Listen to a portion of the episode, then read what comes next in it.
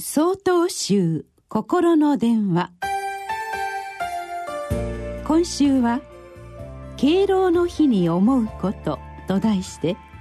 山口県常寂光寺山形陽天さんのお話です。近隣に80代半ばで現在携帯電話に夢中の方がおられます。機種は最新型で電話機としてだけでなく情報の収集やカメラなど正直私よりもその機能を活用されています。ある時その方に「どうしてそんなにご就寝なのですか?」と聞いたことがあります。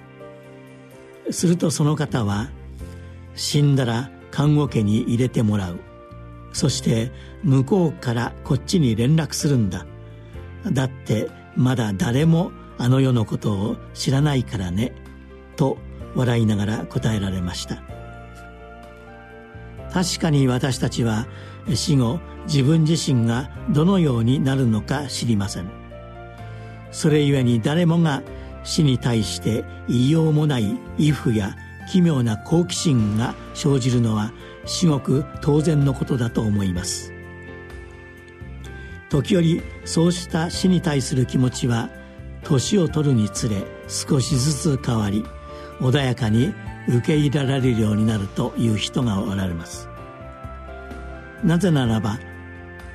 ご葬儀などに参列することにより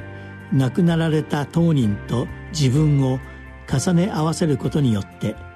今なすべきことが明確になり死への覚悟ができるからとのことです。仏教において死する原因とは病死や事故死ではありません。原因は一つだけでありそれは生まれてきたからに他ありません。何事も始まりがあれば行き着くところがあるのは当然のことです。仏教を開かれたお釈迦様は考えてもわからない死後のことよりも今この瞬間に自分の命を精一杯燃焼させることが大切だと説かれました。そう考えると年老いたから体の調子が良くないから何もできないと考えるのではなくとにかく今の自分に無理なくできる何かを試みてみることが大切だと思います。そうしたことを日々積み重ねていけば